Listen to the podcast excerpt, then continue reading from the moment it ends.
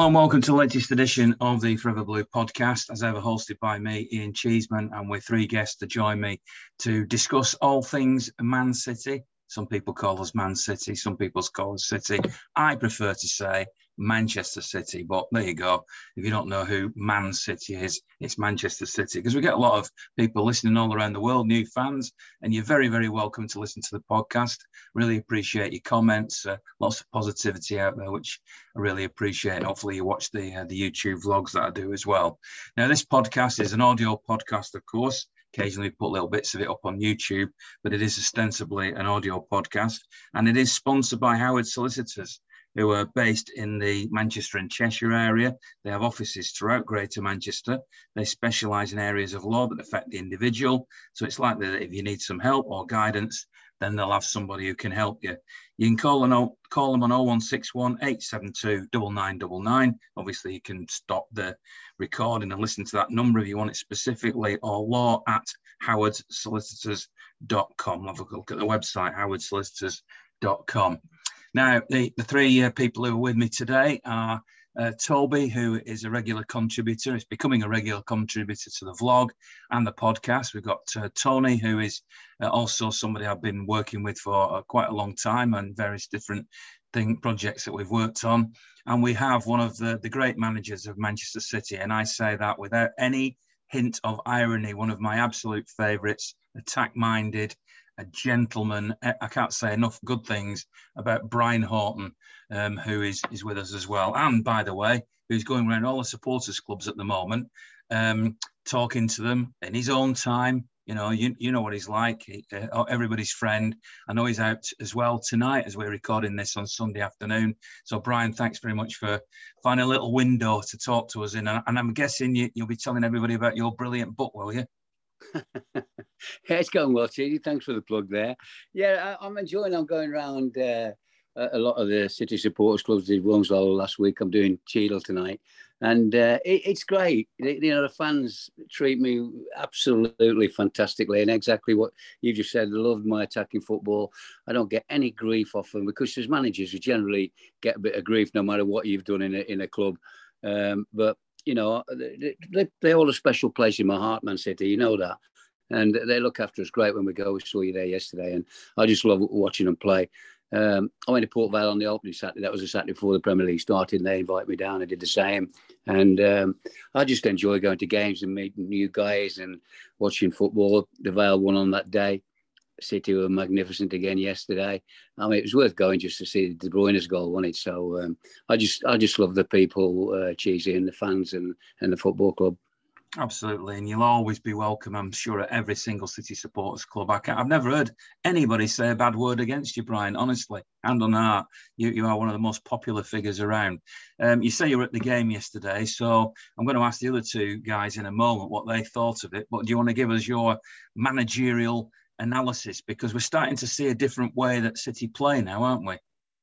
Well, they, will obviously with Haaland up front, won't they? And, and you know, I've looked at the match of the day today and the pundits, and you know, saying he only touched the ball eight or nine times, but I mean, he's so close to getting a couple of goals, one he whisk it off, and, and and Foden should have squared it for him. And Foden normally does that. He normally picks people out in that situation. Haaland went mad, didn't he? Which is quite right, um, you know, because he should have squared it. Uh, but they're, they're just playing some fantastic football. I, I feel that what happens to the, most of the clubs, they go to Man City and they think, right, we're going to put 10 men behind the ball. We're going to wait for maybe score off a corner or a breakaway, which few teams, Wolves did it quite well for, for two years, didn't they, where they broke and, and, and hit them on the break. But how often? So yesterday, from minute one, they just sit back, edge of the box. There's no space for Haaland to go behind, so he's not going to have the space like he did against West Ham. So they make it obviously difficult, as difficult as they can. But as soon as they get the goal and they went one, two, three, and as I said, De Bruyne's was a was a fantastic goal, wasn't it? And uh, the football is just magnificent to watch. Uh, I just love watching them play. Uh, and De, De Bruyne is my favourite player by a mile as a midfield player myself, I look at him and think, wow, you know, his passing range and his crossing page, but uh, um, the, the, his crossing, sorry, and and not just that, he seems a top guy. You know, you never see him ranting and raving and and and, and complaining. He gets on with it. If, he, if he's tackled, he gets on with it, and he's just. Um, he's just an all-round uh, fantastic player. There is a sort of, it feels to me anyway, as if there's a little bit of resignation in some of the middle to lower Premier League table managers. Scott Parker yesterday, uh, you know, having had a, a, great start with Bournemouth on the opening day, you know, said after the game, you know, that his team didn't do badly and you can't expect to get anything at Manchester City. That obviously goes in City's favour if managers have that approach. Do you think if you were an opposing manager, Brian, you would understand that and think the same way? Or do you think you would think you could get something from City? Well, I, I never set out that way. I, I, I played 4 4 2 or 4 4 3 with Nicky Summerbee and Beagrie wide and whatever. And uh, I never set a, a, team out to go and say, right, we're just going to sit on the edge of our box and and and try and hold them out for 90, 94 minutes, whatever, 95 minutes. And I was fortunate, I think, in that way, because Gordon Leach, not so much because of Port Vale, we were, we were a team made up of non-league players and free transfer players uh, and had a fantastic spe- a team spirit, but we never went out and did what they did yesterday. So very lucky with Alan Mullery at Brighton, who's a, a, a top-class, world-class player uh, play England and Tottenham and Fulham, and uh, he never set he never set us up. I was there three years with him, and obviously we, we went uh, 76 to 81, sorry, uh, five years. So from in that time we got promotion, missed out promotion, got promotion to the top league, and he never set us up. Whether we were playing Arsenal, who were probably the best side around at that time, to go out and play right, we're going to sit behind the ball and not have a go. We went and had a go we got beat. We got beat on the opening Saturday, first ever game, cheesy for Brighton's history at the Goldstone with 34,000 on there, and we're playing Arsenal. And we set out to have a go at them. We got beat 4 0.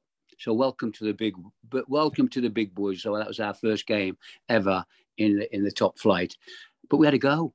We didn't come off thinking, oh gosh, why didn't we have a go at them? And what we had a go, and and they scored four. You know, David Pleat. D- David's just a football football nut, as we all are, and he's just a football purist that would never have allowed us to go and play like that yesterday. So I'm having a bit of maybe a pop at Scott Parker by saying I wouldn't have put my team out to, to do that coming to Man City. I'd rather come off losing 4 0 and I've had a go and I've had six or seven shots and the keepers. I think he's had one shot to save, and we've had a we've had a go. And I'm sure some of the players must think that at times think, what have I done today? All I've done is chase the ball. Well, that's what you do against Man City, obviously, because that's what they do to better teams than Bournemouth, and, and that, that will always be the case.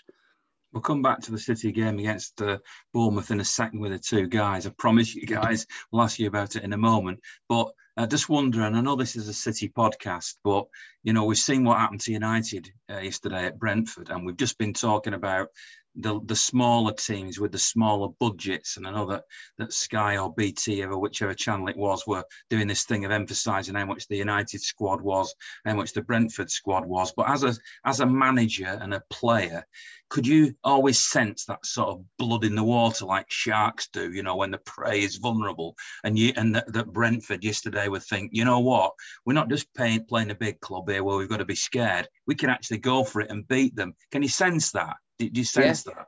Yeah, of course. And and uh, I watched the game on on Match of the Day, and um, what they did, they pressed them from the front, didn't they? Straight away, uh, they got the goal out of it. They got a couple of goals where Man United are passing out from the back De Gea into midfield or, or on the edge of his box. Brentford, Brentford didn't allow them. That's what they did. Bournemouth didn't do that. Bournemouth went right, bang, straight away, five across the back, four across the middle, one striker. So it was a totally different uh, tactic. And credit to the Brentford manager for being strong enough because no one, although after the first game against Brighton, which I was obviously delighted with Man United, Brighton beating them, that uh, they, would set up like that or be as bad as that. But credit to Brentford. In my that they they set their stall out not to let them play at all. And it was like, right, we, we, we like you said, the sense of blood, and right, we're going for it. And well played to them for doing that. And then second off, obviously, you know, the four up, they're, they're going to defend it a little bit because, of course, they are. Um, it was a fantastic win, and tactics, tactics come into it still massively. And and I'm watching, I'm watching um, Haaland yesterday, and he started the press from the front. And I can always remember what Pep saying about Aguero that he, that's what he wanted to do that he wasn't doing, and he left him out the team because he wasn't doing it. So yesterday, the, the formation they played, uh, uh, Haaland was the first one on whatever side to go to, to, to the to the man who got the ball uh, about 20 yards from their own, own goal line. So he was the first one. So then it was like, then the next one, then the next one, the next one. And that Pep, you know, obviously he had that six second rule, didn't he, about getting the ball back. And this is what he wants. This is what they, uh, everybody talks about Man City being absolutely wonderful on the ball. But w- what they do um, through the through the team, through through the forwards and through the midfield players and the fullbacks, where they have to go quickly and go and close down, they're, they're, they're, they're the best at it. So it's not just about their attacking prowess, uh, Man City. That, you know, Pep, Pep has them doing the, the other side of the game as well. You see him shouting at uh, at Grealish, at Foden, you know, go and close down. And this is this is what makes him such a good team. Absolutely right. Well, okay, let's hear from Toby and Tony then which obviously could get a bit confusing with the two names being fairly similar. Um, but um, you know, you've heard the experience there of, of, Brian, who's been a manager and a player, who's you know hundreds and over a thousand matches and everything like that. You've heard what he's got to say. We, me, I include myself in this. We're just fans. We're just ordinary fans. But Toby, what what did you learn from that that game yesterday? Uh, Jay was fantastic to watch. It was from from minute one you could see that we were we were we were taking it to them. I mean, like like we always do. But this season, I mean, maybe not so much in the Community Shield, but last week at West Ham, and then obviously yesterday as well, you can see that we're that now over the past two years we've been playing, you know, essentially without a man, essentially without a, a vital position. We've been playing with a false line instead of a striker, and we've really missed that. And you know, to a certain extent, you could teams would be able to set up against us, knowing that we were going to try and walk the ball in the back of the net. But now we've got that point man, Haaland in there, and and and, and as Brian mentioned, you know, he didn't get many touches, didn't get many passes. I think it was only two passes yesterday. One was the assist, and one was from the kickoff. But I mean, you could see how we're going to now set up to play, and and that and that second goal just epitomised all of it. You know, Haaland attracted so many. I think it was about three Bournemouth defenders to him. They sort of forgot about De Bruyne. De Bruyne went, okay, thank you very much. Little shimmy and put it on the outside of the boot into the net. And it just adds a completely another dimension to the way we play. And we can cross the ball now. We can we can try and put it into the point man. I think I can't remember who put it over sort of over the top. And Haaland got a bad touch, but if he got a better touch, he'd be in. And, and you know what he's like with the finish. I mean, again, West Ham last week it, when he went on in that second goal, it was you, can, you knew he was going to score before he even put it in. So I think it adds a whole nother level to our game, and I think it makes us so much more unpredictable now. Um, and it, it's going to be very, very exciting to see over the next few weeks, over the, over the whole season. Apart from the obvious two, then Toby of Kevin De Bruyne and yeah. Haaland, was anybody else stood out for you? Uh, Ake this season, I think towards the end of last season, was absolutely sensational. This season, he was one of the best players in the Community Shield for me in a very disappointing game. West Ham last week, brilliant. You can see he's kept that place very, very well, and that's not an easy place to keep. I know that Laporte's injured at the moment, but Stones is not an easy man. He, he had he had some run of form with with Dias over the last two seasons, so that's not an easy position to keep. Gundogan had a great game yesterday as well, getting himself the goal. I'm I'm a little bit unsure about Foden still. I think I, I, think he's a little bit inconsistent. He wasn't amazing yesterday. He should have squared it to Haaland, but he's learning, he's developing. Um, and then I mean Bernardo came on, had a good game. Cancelo had a great game as well. He was he was the one who I think who crossed it in. Um, for the own goal. Um, and uh, uh, where I was sitting, it looked like Bernardo had tapped it in, but it was an own goal. And so, but there's so many. You, you could pinpoint all of our players and say they had a great game because they they.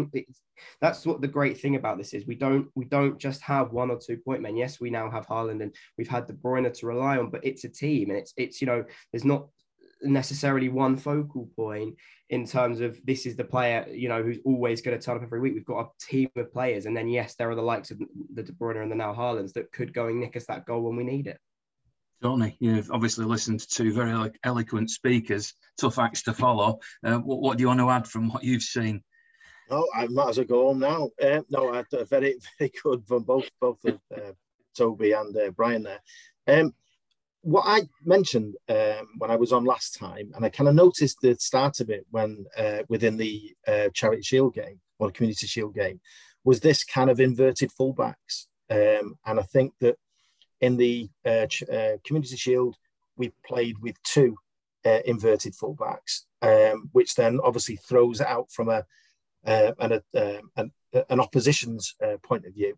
And yesterday, we just had the one uh, that was inverted. And it must be so difficult because if you're going to pack your midfield, which a lot of teams would do against us in order to stop our main play playmakers in there. But when you're throwing a fullback in there that can be like a midfielder and is really good on the ball, um, it just totally changes everything. I think um, the focal point that we've got with Haaland, I think in games um, when it's needed and when we've struggled to get the odd goal here and there, I think he will come to the fore. And I think that's the idea behind it. I don't think we changed too much in terms of the way that we move the ball around. And it was interesting that, that obviously that the goals, you know, you'd have probably put your mortgage on uh, Haaland scoring the, one of the goals yesterday. And like you say, Foden squares it and he, and he does. But that never happened. But it didn't deter the way that we play. We didn't totally focus on a centre forward. And in fact, the link play uh, for the first goal, um, Haaland played his part in that. So I think Haaland has to change his games, and he's doing that. He will always want to make that run behind, but as Brian said, they, they were really compact, so it made it difficult. So we had to sort of come, he had to come come to the ball as it were, and he was able to spin off, and that's how obviously he got his goals uh, against West Ham. So um, for me, there was lots and lots of pluses, uh, and it wasn't just about Haaland; it was kind of same old City. It's interesting that you mentioned the inverted wingers. I thought Oleg Zinchenko was doing that quite a lot for City and was was quite a big loss in that sense, which brings me on to the, the subject of, of these players going. And actually, Brian will have a great perspective on this as a as a manager because you managed different types of players, some I guess with egos, some with humility, some superstars, some not so superstars. Uh, Pep's got these tremendous players, and he's let Gabriel Jesus go to Arsenal, who seems to have started, you know, fantastically well. Maybe given the freedom to play more in the middle. Zinchenko looks good. Um, you, I mean, how difficult it is. It's not so much whether he, they should have gone because they wanted to play more game time, but when you're trying to manage a squad in the way that Pep's doing it, keeping everybody happy 60 games over the course of the season. And they might only play 30 35 how difficult is that? And, and how much you admire him or, or perhaps even think you wouldn't want to be in his position to, to have to, to manage that? What, what's your take on it brian?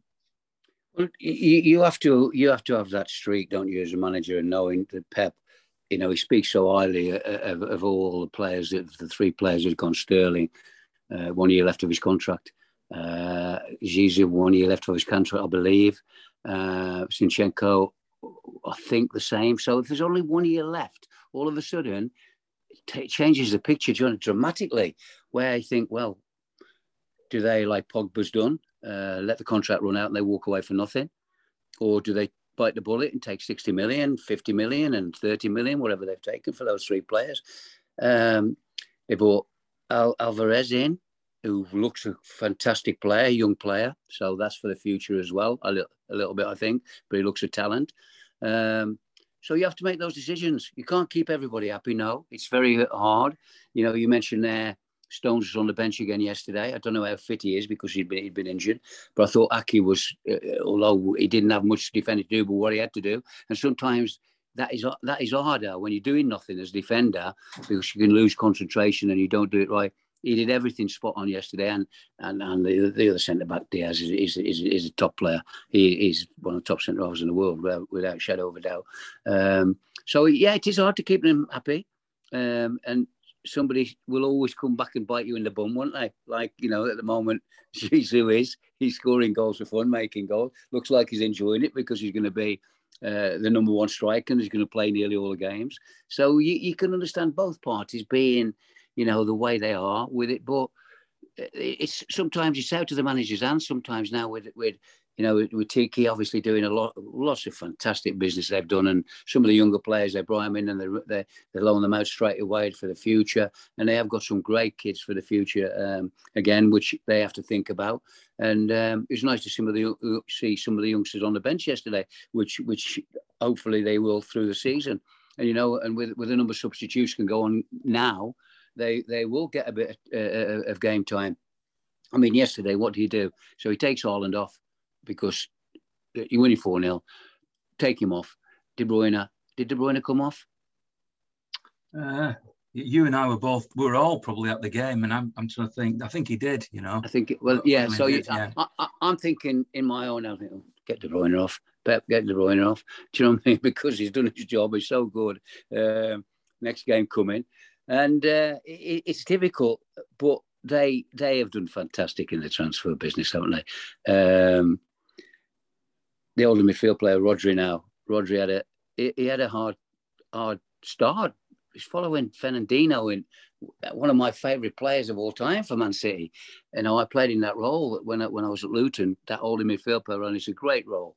And uh, he, he was one of the best in the world. I think now Rodri's now got to come in while he was still there try and force the issue to say I'm the one because that's the way they play with that one holding midfield player, and he's just come to a different level. I mean, he hit that he hit that shot yesterday, then it was just wide, and he's he's looking capable now of of scoring more goals. He, he's just full of confidence and he's playing like a top top player now.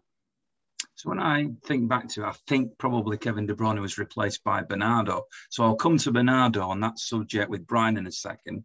But uh, Toby and Tony, I mean, how important is Bernardo Silva to you two? I mean, I, I, don't know which one of you wants to start on that one, but let's let's let Tony start because he had to follow Toby last time. So so you know, Bernardo Silva is is a key player. He's not a player I want to see leave City.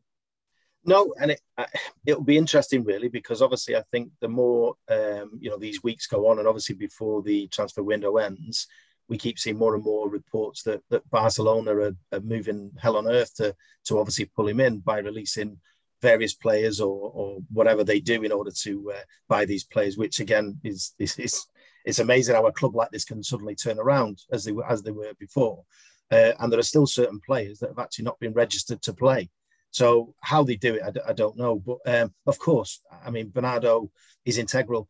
Um, but having said that, um, Pep has always been um, fair to the players that when an opportunity like this comes along, and I, and I still say that Barcelona, Real Madrid are the clubs that that I would expect um, most players, if they've had an interest from them, that they would go. And I think that's that's mainly been the case. I just think there are two they are two iconic clubs that that I don't think you can turn your back on, to be honest. So um, he goes he goes with uh, the greatest respect and thank you very much for, for what you've done.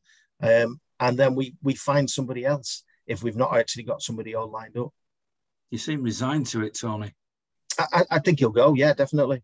Yeah, I do.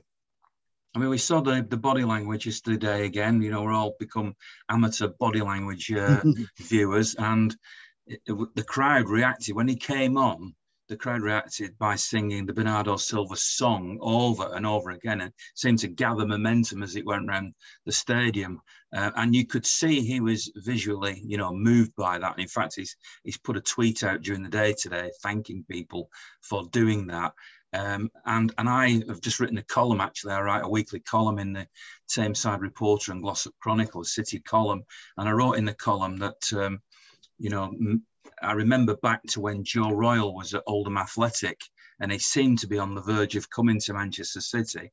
And I think, if I remember right, there was a Friday night game that Oldham played, and the Oldham fans were sort of basically telling Joe how much they loved him and how much they didn't want him to go and he changed his mind. Now I know he ended up at City later on in his career, you know, career, but he did change his mind. And also, I also reminded people of the Kaká story when he was at Milan, and uh, you know that he was on the balcony, I think I remember rightly, of his of his home in Milan, and all the fans gathered just outside and were shouting, "Don't go, Kaká!" and all this, and he didn't go either. Yeah. So you just wonder in the back of your mind that having watched that response from the City fans yesterday whether Bernardo looks at that and thinks, you know, yes, it'd be nice to go and play in the sunshine at Barcelona and play the when wear the shirt that Messi wore and and Cruyff and, and all these great players down the years and Pep Guardiola, of course, you know, but does he think, you know what, the way the fans reacted, maybe I changed your mind? What do you think? Because you were the skeptical one, Tony. I'm not so much skeptical. I, ju- I just think there comes a point in, in your career when you get an opportunity like this to come along. And irrespective of what you've done and what he's done has been fantastic. So that's not going to be tainted in any way. But I just think that that these sort of things happen and there's never a right time for them. And I think he's been open and honest, you know, from what I'm hearing in regards to some of the reports that are coming out. So he's not hid the fact that that that's where he wants to go. So I I, I think it's a pretty much a done deal, to be honest. Toby, I don't know. I'm it's a difficult one. I mean, whatever he does, I'm the same as Tony. Whatever whatever he does, I have the utmost respect for him. He's done so much for this club. I think he's probably over the time he's been with us, he's been one of the most underrated players in our entire squad. Uh, he's done things. I mean, you, you know, last season proved it, where he was just so good, so consistent.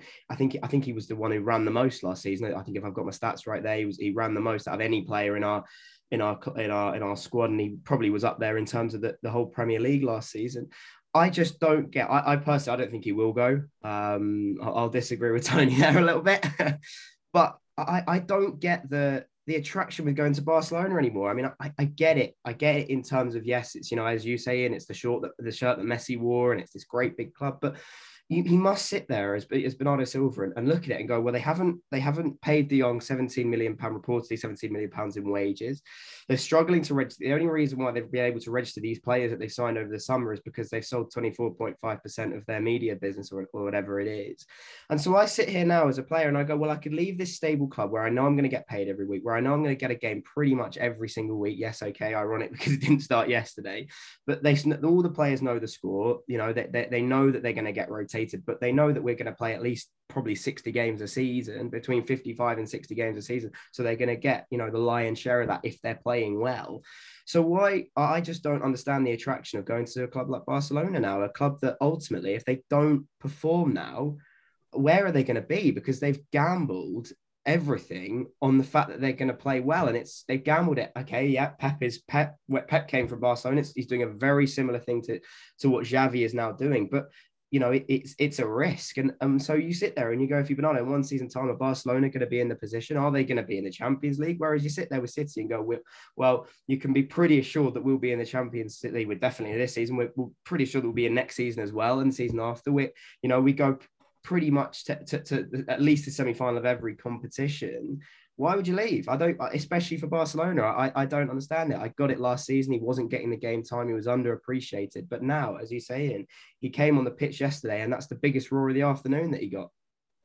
Very true and very astute observations. Um, Brian, you're the manager now. You're Pep. You've just replaced him. And Bernardo uh, comes to you and says, you know what? I, I, love playing here. I love you, Pep, but I've always wanted to go back. To, I've always wanted to play in Barcelona. I want to get nearer my family or whatever it is that he's saying. Presumably, based on Toby's comment, it's not about game time. It's maybe about the, the warmer climate, the language, the family. I, I don't know what it is because he hasn't explained that.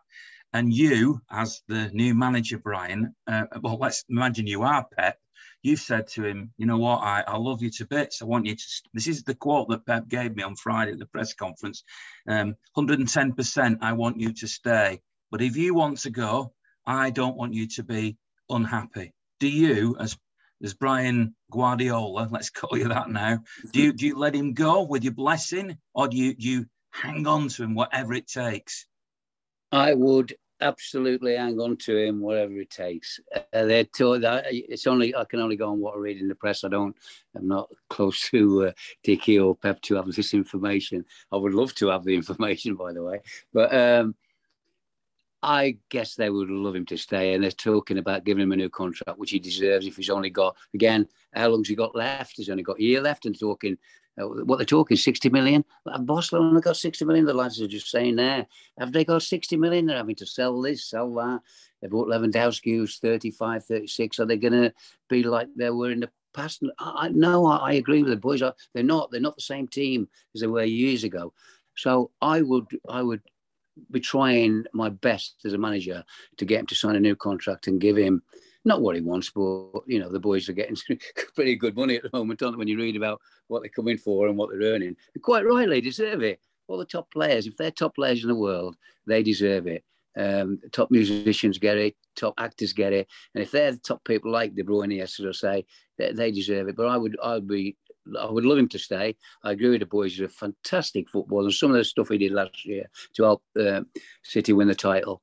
Um, be hard to replace would be very, very hard to. I mean, Gundogan at the moment he's playing out of his boots, you know, and you know why? Because he's sitting on a bench thinking, well, if I don't perform, I am going to be out because he'll be back in, and and that's like it, I suppose. For I would probably say um, three or four of them that are almost certain to going to play every week, aren't they? Eh, because that's what that's the stature of those players that they are world world class players. So yeah, in, in my opinion, I would I would love to keep him. You know, I know you're not an insider, Brian, and even if you are, you wouldn't tell us. but even, I don't. I know you're not an insider, but do you read the fact that Bernardo didn't start the West Ham game, didn't start the the game against Bournemouth, as to mean that Pep is almost accepting that he's going and he doesn't want him to get injured and he just wants to play him sporadically. Or are we reading too much into that, do you think? I don't know because yesterday, you know, it was a great win at West Ham, and yesterday he, he left Grealish out and, and brought Mahrez back in. Uh, a little bit surprised by that, but who am I again to question what Pep does? And then Grealish comes on, and, and he looked great again, didn't he? Had a hand in the, in the fourth goal, and uh, I still think Grealish will come through. I think Foden, at yeah, at times he's a young boy. Foden, how old is he? 20, 21. He's going to be, uh, you know, not not at it every every week, but he scored again yesterday. Or might you know quite a little bit fluky goal, but he he's going to be a tremendous player, and I, I would try and that that team now collectively with what you see on on the bench and everything will take some beating by by anybody this season. They are they, they look like they've got they've got the bit between the teeth, and um, I I didn't count the, the, the Community Shield, uh, and and I, I don't think um, City would like to win. Of course, they would have liked to win every trophy, but they've been away abroad. You don't know how many games they've played. You don't know how the training's gone because they they were out in America, weren't they? You know, so there's not many things that go why maybe Bernardo Silva hasn't started the next two games. So next game, will he start? I don't know where do you put it. Where do you put him in? It's it's fact. Uh, but it, I'll just go back again. I would do my utmost best to say to Txiki, get get him re-signed. I just want to explore your thoughts about him a little bit more because you mentioned Fernandinho has been an absolute sort of uh, hero, if you like, of yours. Uh, we've heard Pep and other people saying that Fernandinho was brilliant in the dressing room. It wasn't just what he did on the pitch. That he, he you know, we'll come on to Gundogan being named captain in a moment. But you know, Fern, Fernandinho was sort of seems to me anyway to have been a bit of a gel in the dressing room. And it also feels to me, but again, I'm an outsider, a complete outsider these days, that Bernardo is that steadying influence as well. How important is it? I mean, you must have had somebody in your dressing room when you were city manager, when you were a manager any of your other clubs, that you absolutely, whether they had a great game or not, whether they were the, the best player in the team every week or not, they just had to be in your squad, had to be in your team because of the other things that they bring to it. Is that what you admired about Fernandinho? Was that part of it? And is that what you admire about Bernardo? Massive part. And, and captains are vital, you know, and uh, they, they, they they do things sometimes behind the manager's back. I was captain all, all, all my life, wherever I was, uh, Port Vale, Brighton, Luton, and, and and I used to be given carte blanche. Alan Mullery, particularly, was a great captain, by the way, for England and everything. And he used to say to me, "Out there, you are you are the manager. If you want to make a change." In that game, you see something happening, you want to make a change, I will back you 100%. So, say the left back's going out too easy, and I push somebody tighter over there, and I, I do that, and and and you you back the captain, and captains generally have great respect from the other players, and Fernandinho had that, didn't he? Without a shadow of doubt. Not just because he was, he wasn't always the best player every week, but he was solid. You would you would say you guarantee eight out of ten every week with Fernandinho.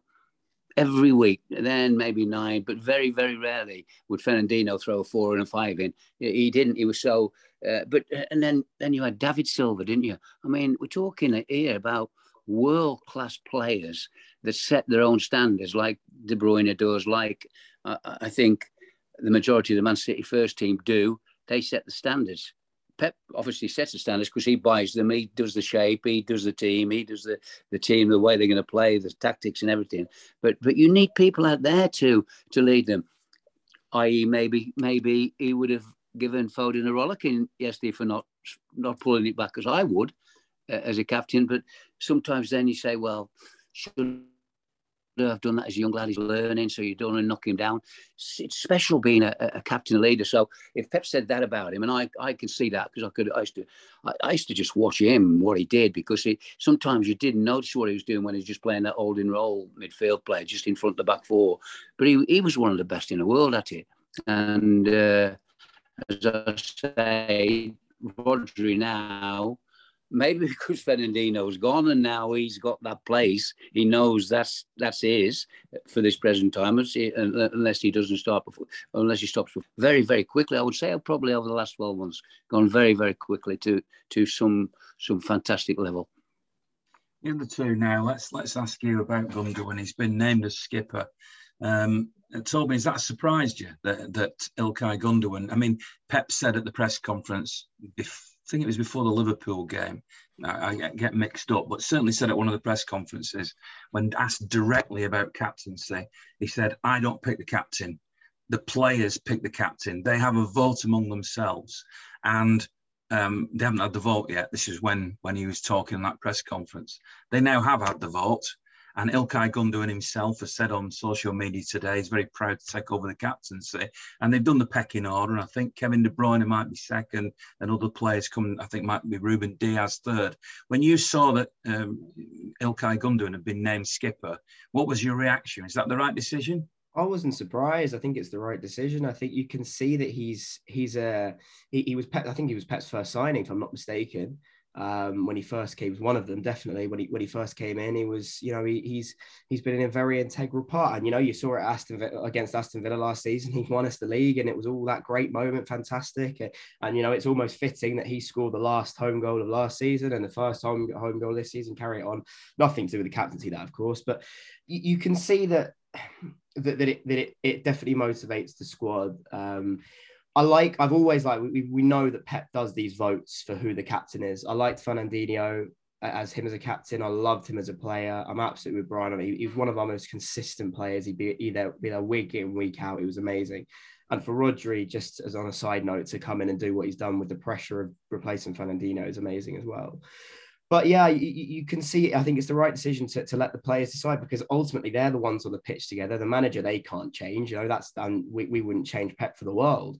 Um, so it's I think it's good to have to have that that leader inside the dressing room who is the one ultimately that that that that is the one that needs to motivate them. You know, when we're one nil down, when, when, we need someone to really pull us through. I think it was last. Well, I think it was last season although the season before, um, when we played PSG in the group, I don't know if any of you watched the um, watched the Together, the documentary that, that City did, but he spoke in the dressing room. I think it was the PSG away game, and you can tell he has a massive influence over that dressing room, and the way he speaks is so powerful and so you, you could tell they all listen to him. I have no doubt in my mind that Ruben Dias will be our future captain, and I think that's the right decision. But for now, the experience and the time that that Ilkay's been there, I think he's the right captain. What about you, Tony? I couldn't really disagree with Toby there, uh, to be honest. Not that I was trying to, by the way, Toby, but um, I couldn't really disagree, to be honest. I think also I think that Gundogan, um, just by the last few appearances, I actually think he's going to be playing more games this year than probably he did before. Um, he seems to be playing a, a different role. Um, I've noticed a few times he's dropping deep like Rodri does to pick the ball up from from defensive, but then obviously he's he's, he's making them run still uh, further forward. And the way that he goes in, like he did obviously with his goal against Villa last year, um, he, he's again I think he's going to be absolutely integral in the in the team this year. But I do think that Pepper's sat him down and said, look, you know, you perform like you're you're doing, and you will be in my team week in week out because I want you to do this and I want you to do that in regards to the team as well, and I think again I've alluded to this before, is that Pep is rebuilding the side. It's interesting that the players he's bringing in, I know it's probably obvious in some ways, but he's bringing younger players in now that are replacing, and I think that's maybe typified again. I think Sergio Gomez is looking likely that he's he's going to come in if he's not already here. Um, Tierney, I'm not too sure from Arsenal might be another option. Again, I don't think he's that that old, is he? Well, just to um, stop you there, uh, this is only an explanation, not to stop you flow. So remember where you're up to, Tony. At the press conference on Friday, um, Pep was asked about new signings, and what he said was um, that if nobody goes out, that's it, he's done. So this is including Gomez of coming in, coming in. Of course, he he reacted to, to Sergio Gomez coming in. He says he goes into his squad. He's part of his squad, um, and that various players like Ake can play in different positions. For so you feel, and obviously Cancelo can play on the right. There's all there's all sorts of different ways that they can play at the back. So he has no concerns.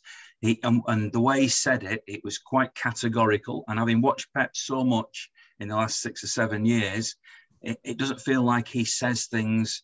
I'm not saying he never does. I mean, I'm not naive, but very rarely says things that he doesn't believe and are not true. And he seemed quite categorical that there would be no more incomings during this window. But then he put the one caveat was unless somebody goes out. And of course, that means if Bernardo goes or somebody that we're not expecting goes, that then maybe somebody comes in to, to replace them. So I'm not expecting to see Tierney, who you mentioned, or anybody else come in as a left-sided defender or anything like that. So I'm only explaining that. That's not to slap you down, Tony, but I'm just nope. giving you that information because I heard Pep saying that. So go on, carry on where you're up to. Yeah, no, no, no. I, I mean, I, I, do totally get that. Um, but like I said, I, I, I think if if Bernardo, well, I do think Bernardo will go, and I think that we're quite covered in midfield.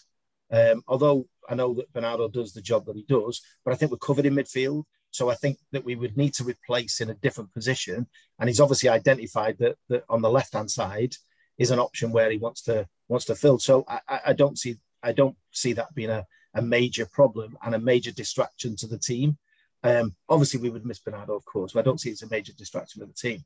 But uh, for me, um, I just think that, that the way that we the way that Pep is going on in regards to actually trying to rebuild the side there, I think he's he's definitely got some plans there to to to one extend his contract, and I think an announcement will come out soon. I, I don't doubt that, and it's all about timing. And I think when the time is right, he will announce that. Um, behind the scenes, it's probably already been agreed, and I think we may have alluded to that in previous um, talks before. Um, and I think he's excited about being able to um, regenerate a new team, rebuild a new team, but still maintain that level of uh, the, the, you know the top performers we are and the way that we're competing with uh, with all these um, in all these other competitions. So that, that's that for me. As an esteemed captain and manager, Brian, um, Ilkay Gundogan. I mean, you know, you might have thought that it would be uh, Dias, which uh, Toby's thinking might be the longer term uh, captain. It might be Kevin De Bruyne just because of the respect he has from his teammates. But he's gone for Ilkay Gundogan. What, what are your thoughts on that, Brian? Yeah, but you, you just said there, or you said, the, the lad said that the, the players choose him. So if, yeah, if true, the, true. No, yeah, you know, you're absolutely right. You're right to correct me. Um, yeah, so if that's the case, then the players have, have said so that that they what what we don't get, and I still want to go and see him train, uh, as because Pep said I could go and see him train one day and see what they train because you, you, you see in training, and Pep will demand this that they train like they play, and you will see who your captains are in, in, in the training sessions. You'll see the leaders. You'll know the leaders. Uh, some some players can't be captains because they they just want to you know concentrate on their own game. They don't want the responsibility of you know, pulling people around and changing something, and uh, uh which captains have to. They have to be the manager's voice out on the pitch, you know, and sometimes uh, and, and do things what you think is right without getting it from the manager because you're the captain, you're the leader, and that's what that's what quite rightly the boys are saying there. That Fernandinho had that respect, and that takes some replacing uh, Cheesy. By the way, that does take a lot of uh, of um, replacing a top captain, but as you say, if it's Gundogan, if it's De Bruyne, if it's Dias, if it's uh, whoever. I mean, so, see, last last week, Pep, Pep, Pep threw me a little bit after the West Ham West Ham game because it was such a, a good game. Haaland got the two goals, and you think he'd go and praise him. Who did he praise? Walker he said Walker, Walker, that's, that's Walker's one of his best games ever for me, for me today. And as you quite rightly the lads had said before, he played in that, you know, that role where the fullbacks come and play in midfield, they? Cancelo does it great. Walker don't always do that. He did it. He did it again yesterday, where they go into midfield and who marks them. Who, who what do they do? Does the midfield player, uh, the, the wide player, go and, and mark him now? Where wingers don't want to be in there, do they? Marking fullbacks. So, um, he, he, he, so Pep praised Walker. He picked him out. Said, "I thought, I thought he was magnificent today," and that's good management, by the way, isn't it? Because you know you can't always play it, praise fullbacks because they they don't they don't get the headlines, do they? Generally, uh, the goalkeeper might, like the goalkeeper at Notts Forest today, saved a, Henderson saved a penalty, so he'll get he'll get great. So Gundogan does he get the respect that that he deserves? Maybe no because you don't always see what he does because he, he's a tenacious little player. He's good on the ball. He's a good passer. He's got bags and bags of energy. So if the players have chosen him, they've done it for a reason. So would you have, as manager, let the team pick the the, the uh, captain, or would you have insisted no, as manager? No, no, no. I I I I always picked a captain who I thought could lead my say so, or I say say Man City Keith Curle. Okay, Curly was the was the uh, captain when I came in. He'd been captain other places before, so I, I came in. He had the respect of the players. He had my respect. He was a top player. The fans liked him. So well, no, but but in all my career, I, I always chose a captain. I always chose someone because you do have you do have uh, chats uh, with the captain. You do, it's that's what that's what it's about really. You know okay if i'm not playing at luton so david Pleat's left me out the side then then he'd make i don't know so some of my players could david moss have been a captain. Moss was a fantastic footballer. That could probably play in man city's team. He was such a top footballer. But could he made a captain? Not a, and he would agree with that. Not a chance. Not a chance. He wanted to play his own game. He didn't want to uh, have, have his concentration on what other players are doing. He just wanted to play his own game be be the top player that he was and and and that. But so so there you go. He was probably the best player or, or one of them. Ricky Hill, David Moss, whether Ricky captain, no, not in my too quiet. Uh, great lad, but quiet. So you, you you want someone that's got a bit of spike about it. So Fernandinho definitely had that, and I've seen that. I've witnessed that where he he, he has a go at the players. If so, give the ball away. Never mind the manager having a go. The captain's having a go and that's that's where you get your respect, Cheesy. And so, when you were a player, did the players ever pick you, or you always picked by the manager? I was always picked by the manager, and the players used to say to me that, that you know I, I, never stopped moaning. I've never stopped. You know, if the player gave the ball away too easy, I'd be on to them. And and what they used to say, they used to say, "We waited till you gave the ball away, then bang, we're all at you," which is which is which is which is fine. That's what it's about, isn't it? But for ninety minutes, all I wanted to do was win that game of football. And if I've got to give Cheesy a rollicking, and the two lads there, if I've got to give them a rollicking, if they give the ball away or don't do something they should be doing, then then that's what we do for 90 minutes. In the 90 minutes, which we're used to, they don't so much today, go for a beer and we'd be best of friends. But for that 90 minutes or 95 minutes, I ain't nobody's friend. I want to win that game of football and I want to be like that with my own players against the opposition and even the referee sometimes she's I never really liked anyway. Oh wow! What what it would have been like to play the Brian Horton uh, captained team, eh? You know, he's such a nice guy. He's he's he's everybody's friend, but being the same team as him, you might not have said that, eh? Um, let me ask you this, as, as, as, sort of our as we bring the podcast towards a conclusion. Uh, I know, as, as I say, we're a, we're a city podcast. Oh, by the way, I should say that in terms of Ilkay Gundogan, I'll just give my brief opinion. Um, he was born in a place called Gelsenkirchen in Germany, which is where my mum was born. So for for City to have a captain who was born in the same place as my mum because Gil Gundogan's always been a special player for me for that reason. God blimey, that isn't half special to me. So I and absolutely. I, and I, and I, I've seen some of the things that he he does off the field. You know, he he's a, you, have only got to listen to him speak in English. Wow, his English is amazing.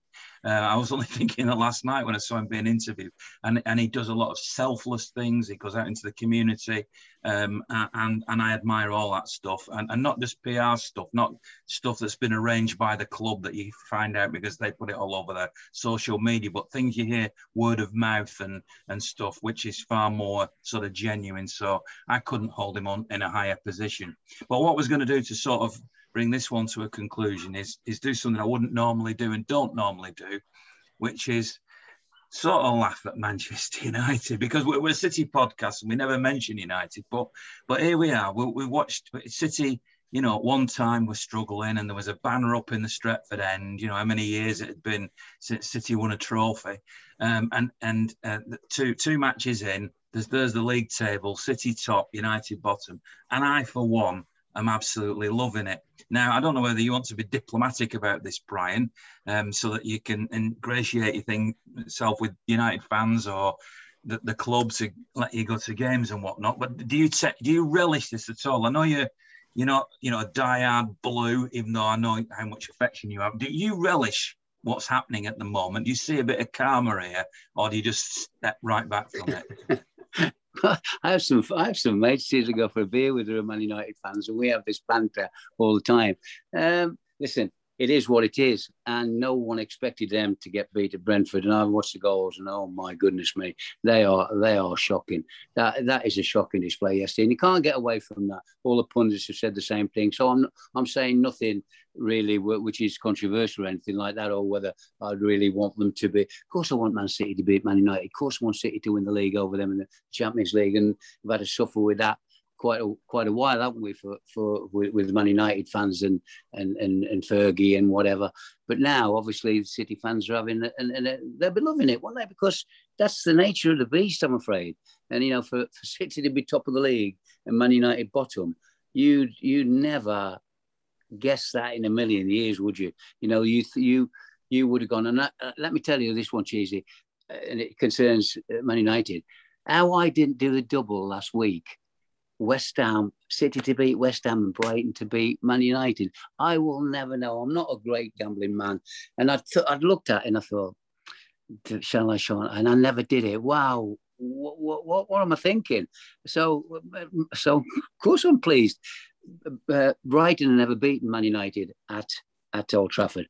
The nearest we got, and I scored a goal in the game, free kick against uh, Gary Bailey. We drew 2 2. We were 2 0 up, and we drew 2 2, and they beat us in the replay that's the closest they've ever been in their history. So for Brighton to go there and win for the first time in the club's history, that gave me a lot more satisfaction than probably yesterday. Do you know what I mean? So if Man United are doing that, so they're, they're in a bit of a mess at the moment, Cheesy. Of course they are, and they know that with the Ronaldo situation going on and how do they resolve that?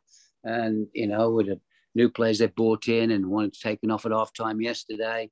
And, uh, and you must have wow. Gary Neville when he was uh, after ranting after the game, and he said, "Old Trafford's crumbling, it's derelict." You know, and, and I thought this is like music to me ears to hear all this. And when you when you were the city manager at Maine Road, the shoe was very much on the other foot, and you knew as the city manager that, that City were living in the shadow of United. Isn't it lovely to be where we are now? Absolutely, I love it. I love it. And I will, when I see my Man United pals over the next few days, we'll have a beer with them. They will be getting a bit of flack, which they expect. We've had to live with flack, haven't we, when they were the top dogs and now. Um, and they've got a job one. They really have got. They've got Liverpool. They've got Liverpool next week. You know, so the game on for them. What do the other boys think about that one?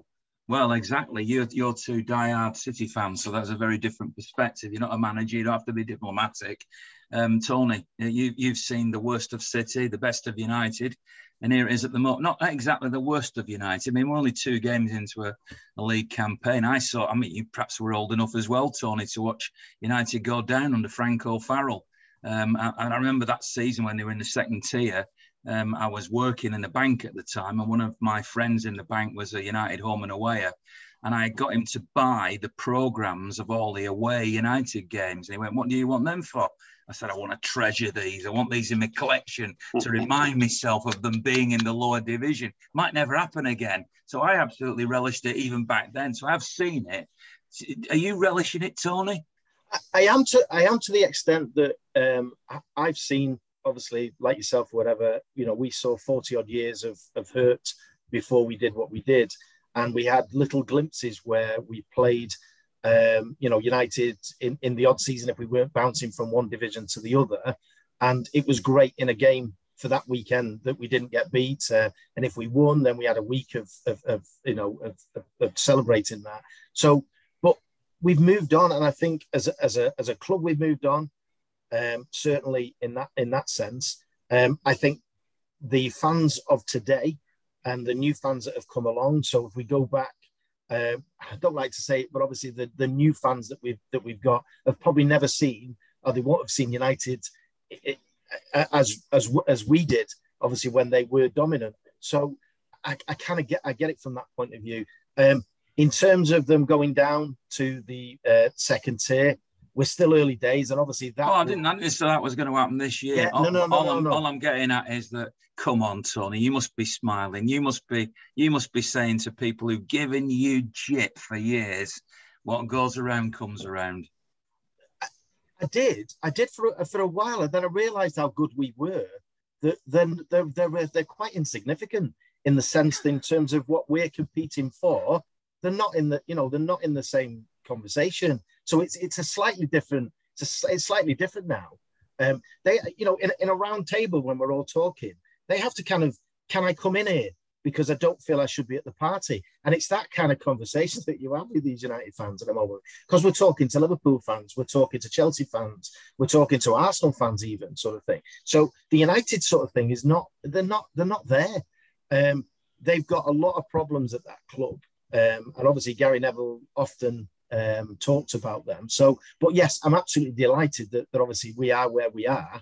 But in terms of United, I really don't really give a stuff to be honest. Well, there you go. Now, Tommy's got the.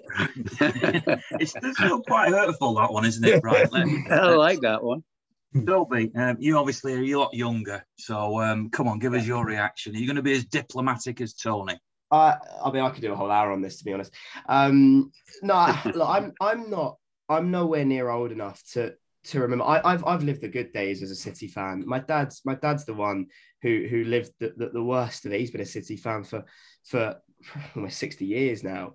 Um, and he's lived the worst of it. He's lived the, the, the, the, the constant just battering by United fans. And, and so of course it's lovely and and you know even even as a city fan who's watched us in the good days you know it, it's so so great it really is you know they are woeful and, and, tony's right they're not in the same conversation as us anymore but that doesn't mean i'm not going to laugh at them um you know they were saying and we, uh, we had a uh, obviously when i'm not at uni i, I go to manchester go to uni manchester when i'm not at uni i live down in the south and and so it's a lovely long drive but for the I, I think it was probably one of the shortest drives of I've ever had because for most of it I was listening to Manchester United getting battered 4 0.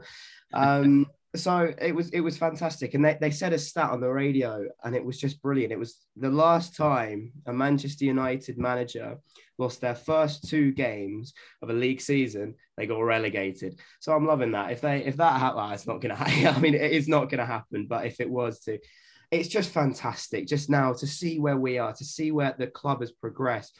You know, to think it's 10 years you know, we, we talked about it. I mean, at the end of last season, 10 years since Sergio scored that that goal that changed everything, that that stopped us being the noisy neighbours.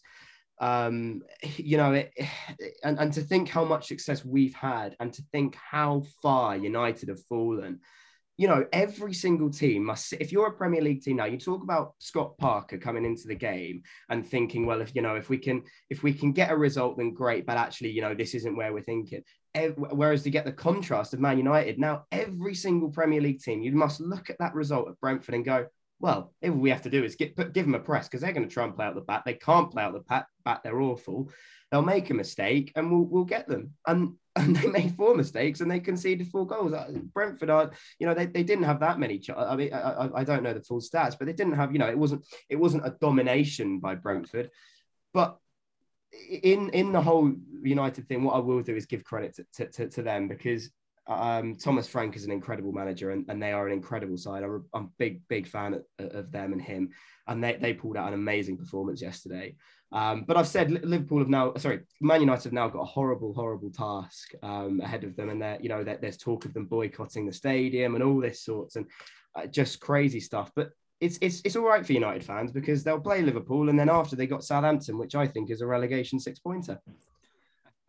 Um, but yeah, no, it's it's um, it's great to see. I'm really I'm enjoying every single second of it. And if we, you know, uh, and we're just loving it. Whether we go and you know, I've had two heartbreaks in the Champions. I went to Porto to watch the final. I went to Madrid, and both times. But the two that those were my first two European away days. By the way, I'm I probably I think people are starting to say never go to a European away day again to me, but you know, I and that was heartbreak. But I, you know, even even with those aside of all that, watching United lose and, and be this bad and, and and and the way they're losing is just it's just fantastic. And and people sit there and say and look at our transfer business and go, well, how can you spend this much money and not win the Champions League? where you sort of go turn around to United and go, well, how can you spend this much money and lose the first two games of the season? And most importantly, 4 0 to Brentford. It's just incredible. We, of course, play uh, Brentford on the last day of the season. Let's hope that's not a crucial game. Um, I don't want to look back on this unashamed, to be honest. uh, Toby and Tony, thanks very much. I've got one no more question to ask Brian, but just quickly say thank you once again to Howard Solicitors in Stockport, Ashton, and Cheshire, who specialise in family law. So if you're going through a separation or having problems with access to your children or with social services, then give them a call 0161 872 9999 or email law at howardsolicitors.com. I know you're out and about uh, going around the supporters clubs at the moment, Brian, and I know that I've interviewed you. I think the video, if it's not already on YouTube, is there. Me certainly, I've played it on the radio of me talking about your life and career in, in your book. Uh, but just just give us the short sell then. What's it called? Where do we get it from? And what's the best thing about reading it? You can get it from Amazon and Waterstones. Um, it, it's it's doing good good. Um, and it, as I say, it's, it's, nice what I'm doing with the City fans and some of the other clubs fans have been have been to, to doing it. It's called uh, uh, 2,000 games and a life in football. That I, have said to you, Cheese, before. I didn't realise that I'd done over 2,000 goal uh, games. Um, till Tim Rich told me that fact, and he said there's only two others, Alex Ferguson and Graham Turner, ever done over 2,000 playing 700 games over a thousand as a manager and 300 being number two with Phil and a director of football and stuff like that. So yeah, that's the title of the book, and uh, it's just given me a lot of pleasure to do. It's um, and and for my family as well, for my for my children. You know, the fact that they're mentioning it, and you know, my mates, which which is where it starts. My mates from when I was like 11, 12 years old that I still speak to today, you know, through the week about football mainly. And um, they that's how I started the book with, with with at St Chad's with those lads, like you know. So it just gave me a lot of pleasure to do Cheesy, and uh, and thanks to mainly uh, a lot of Man City fans that are buying it still at the moment, and uh, hopefully enjoying it. We always love you, Brian, and uh, you're very welcome back on the podcast sooner rather than later because you're you're a fantastic guest. Uh, say hello to all the branches that you go to because uh, uh, obviously we're all one family. But uh, thanks very much to Toby, Tony, and Brian. Uh, the next podcast will be recorded on the Monday evening after the Newcastle game. So we normally record on a Sunday, but because the Newcastle game is on a Sunday itself, we'll record on Monday. Shaun Goater has promised to be the uh, the guest on next week's show, so we'll look forward to that. So have a great sporting week, and remember this: if you only remember one thing from this podcast, it's great to be a blue, isn't it?